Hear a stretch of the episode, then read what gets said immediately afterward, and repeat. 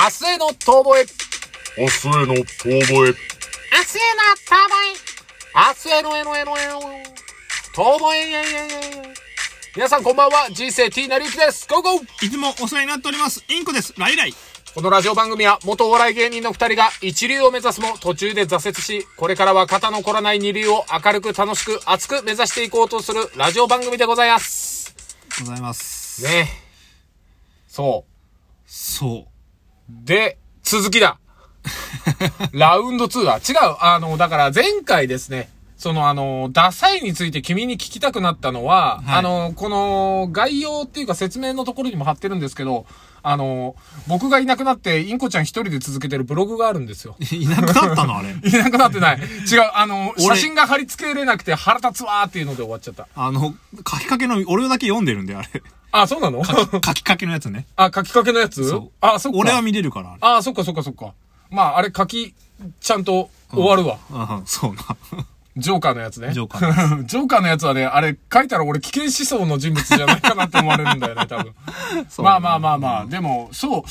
まあだからそのブログの中で、君があの、伊丹十三さんの本だったか本ですね。そう、本について、なんかその日本人がダサいみたいなところを、その伊丹十三さんがなんかいろいろこう書いてるみたいなので、あれ、俺の中でダサいってなんだろうって、自分の中でね、ダサいってなんだろうって考えたときに、まああれだよ、だから成人君子のふりしてさ、あのー女のケツ追っかけ回してるようなやつの方がダセえなって思ってる人だから、そうな？そうそうそうそうそう、うん。だからあのーなんだろう、えーっとね、ダサいという言い方で片付けてしまうのよくないけど、えーっと、あのー教会の神父さんが児童虐待を、えーっと、何十年にわたってやってました。いや、重い。ってやつ、ダセえなって思うのよ。クソだなって思うのうよ。ん。なんだと。神の愛を解く前になんか自分の愛を子供にぶつけやがってアメリカであった人そうそうう。そうそう。いやもうあんなんいっぱいあるじゃん。あれ、実際、その性的虐待子供たちに対しての。っていうのをなんかこう見たときに、もうほん本当頭おかしいなと思うし、うん、何なんだろうこいつらって思うのよ。でもなんかその成人面して、子供たちと接してたみたいな、本当にマジで、もうお前地獄行けって思う、もう本当に。煉獄行きだと。100年間の地下帝国行きだと。うん。ってなるのよ。だからまあまあ、まあそういう、なんだろう、いあれなんだろうね。美的感覚というか、そういうのの違いなんだろうね。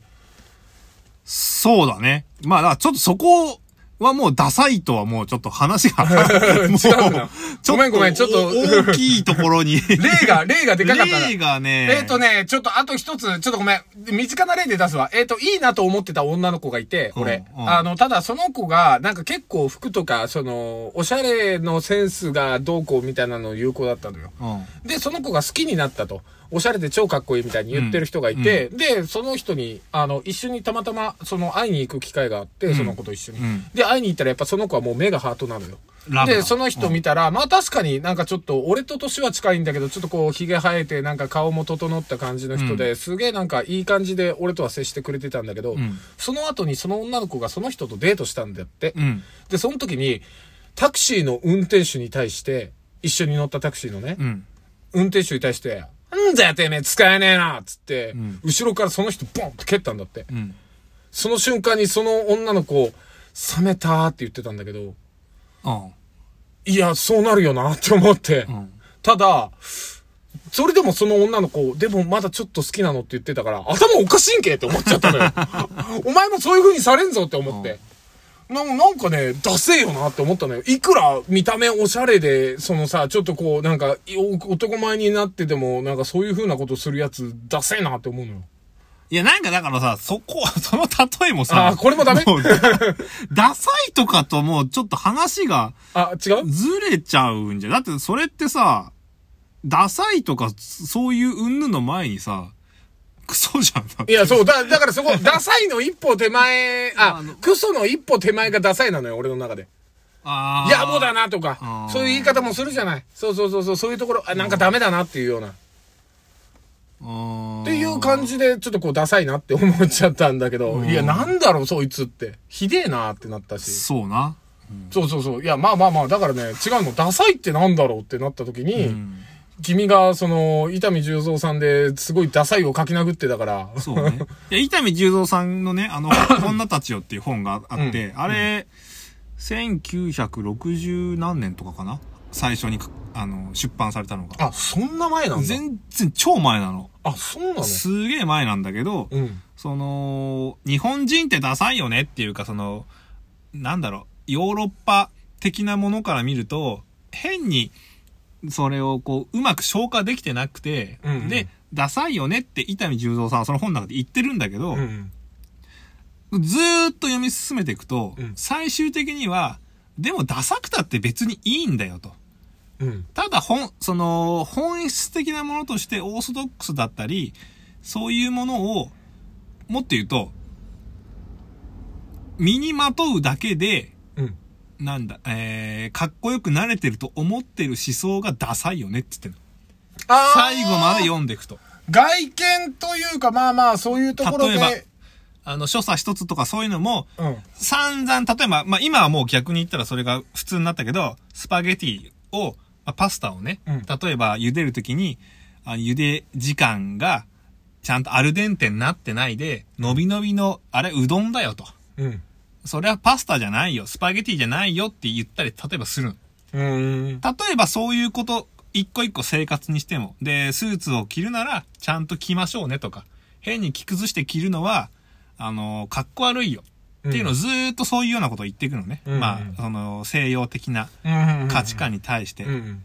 だけど、じゃあそれを全部やった後に、えー、それが一番かっこいいのっていうと、いや、でも実はそんなことどうでもいいんだよと。うん。自分でこうで。いろいろ積み上げてきた。めっちゃ積み上げてくるのに、うん。まあ結構その、本文の中でもそういう積み上げてきたもの全部バラバラにするのをよくするんだけど、うん。その、なんか車すっごい、車についてずーっと語ってんのに、うんでも僕車を乗るの別に好きじゃないし、みたいな。なんで話した？なんで話になるじゃん。でもそれは要するに、車をかっこつけて乗るっていうことを僕は好きじゃないって言ってるんだよね、あー、なるほど。車は結局足でしょ？足で、足のものに対してそんなに思い入れをするのはやっぱかっこ悪いよねっていうこと。だから服装を完璧にして、よし、じゃあこれで OK なのかっつったら、いや、それを OK だって言って、生きるのはかっこ悪いよねって言ってるようなこと。あー、そもそも、あーだからそのもっと本質的なところで、ちゃんとしなきゃダメだよっていう。そうそうそう。ことを言いたいんだね、伊丹十三さんの。はいへはい。変に、だからその何？じゃあもうヨーロッパかぶれになっちゃうのも、かっこ悪いよねって言ってるんだよね。本質的に言えば。もう今ヨーロッパかぶれて嫌味の顔しか浮かんでないけど。オフランスそそう、ザンスなんだ。ザンス。で、要、は、赤塚さんもそれをさ、うん。パロってるわけじゃん。イヤミって。うんそういう西洋かぶれで、うんあの、でも結局何？靴下に指の穴は開いてるみたいなさ。そうそうそうそうそう。だからまあ、あれだよね。文明開化でヨーロッパからのなんかこう風が来てでまた太平洋戦争の時に一度そういうものがなくなったというかまあまあそういう気風はなくなってんでまた終戦直後にまたそういう風が入ってきた時にみんな狂ったようにその文化を取り入れて。で、それでか、それが、何？かっこいい、かっこいいザンスねっつってるのは、愚かだよねっていうギャグじゃん。うん。あれって。ミーはオフランスザンスっていうね、スっていう。うん。で、伊丹十三はもう結局そう、本当はそれを言ってるんだよね。うーんそうなのかそう。で、はいだから逆に言えば、あな、この、まあ、ほその本を読むとね、その、うんそうならないように、ちゃんと行きましょうねってこと。それ若い人に多分対してのメッセージというか。うーん。あ、まあ、その当時も、だから、あったもんね。うんだから、あの、ちょっと裕次郎ぐらいの時代か。そうと太陽族とかいや、もう全然後だよ。それよりは後だけど。あ、それよりは後。もうなんかその、なんかそういう、うかぶれちゃうのもダサいよねってねう。んその日本人が洋服着たって結局ダサいんだよと。おべべな、おべべなんかダセえんだよと。結局やぼったくなっちゃうしって。ああ、まあまあ、その体型的にも合ってねえよ、みたいな、ね。もう平たい顔でさ、あの、寸胴なわけですよ。立体がないんだよ、日本は。うん。でもそういう風に言ったら服だってさ、着物だって、うん、あんなもんは何？平面をいかに、えー際立たせるかみたいな服なんだからさ。うん。もうそういう風になってんだよ。なってるものをう、ん。無理やり立体がにした時に、うん。立体にしたって、かっこ悪いんだよ。西洋人にかなわないんだよ。で、俺それも思う。本当に、あ、伊丹さんそうだなって思うのは、例えば、それが、今で言えば、うんあの、黒人のさ、例えばさ、そのブラックミュージックにしてもそうだけどさ、うんああいうのを日本人が完璧に真似たとしても、うんすっげえダサく見えない？あー、なるほど。西洋のオーソドックスなものじゃなくて、そういう黒人的な、うんああいうものでも、うんもちろんそこに対するか、なんだ、日本人っぽさ、ぽいかっこよさはあったりもするけど、うん基本的にあれ丸々やっちゃうとさ、うん、ダサいよね。ダサいじゃん。あー、なるほど。あー、今ダサいって分かった。分かってくる。今分かったいただけたでしょうか。ガテンガテンガテンガテンガテンヤバゼバビです。私がね、あの、しのすけの真似ができたらよかったんだけどね。いやいや、誰だよ、もう。もはや全然できないんだよね。皆さん合体していただけたでしょうかガテンガテンガテンガテンガテないんだ、俺の中でしのすけさんが。ンなんでないんだ。俺は、あれだよ。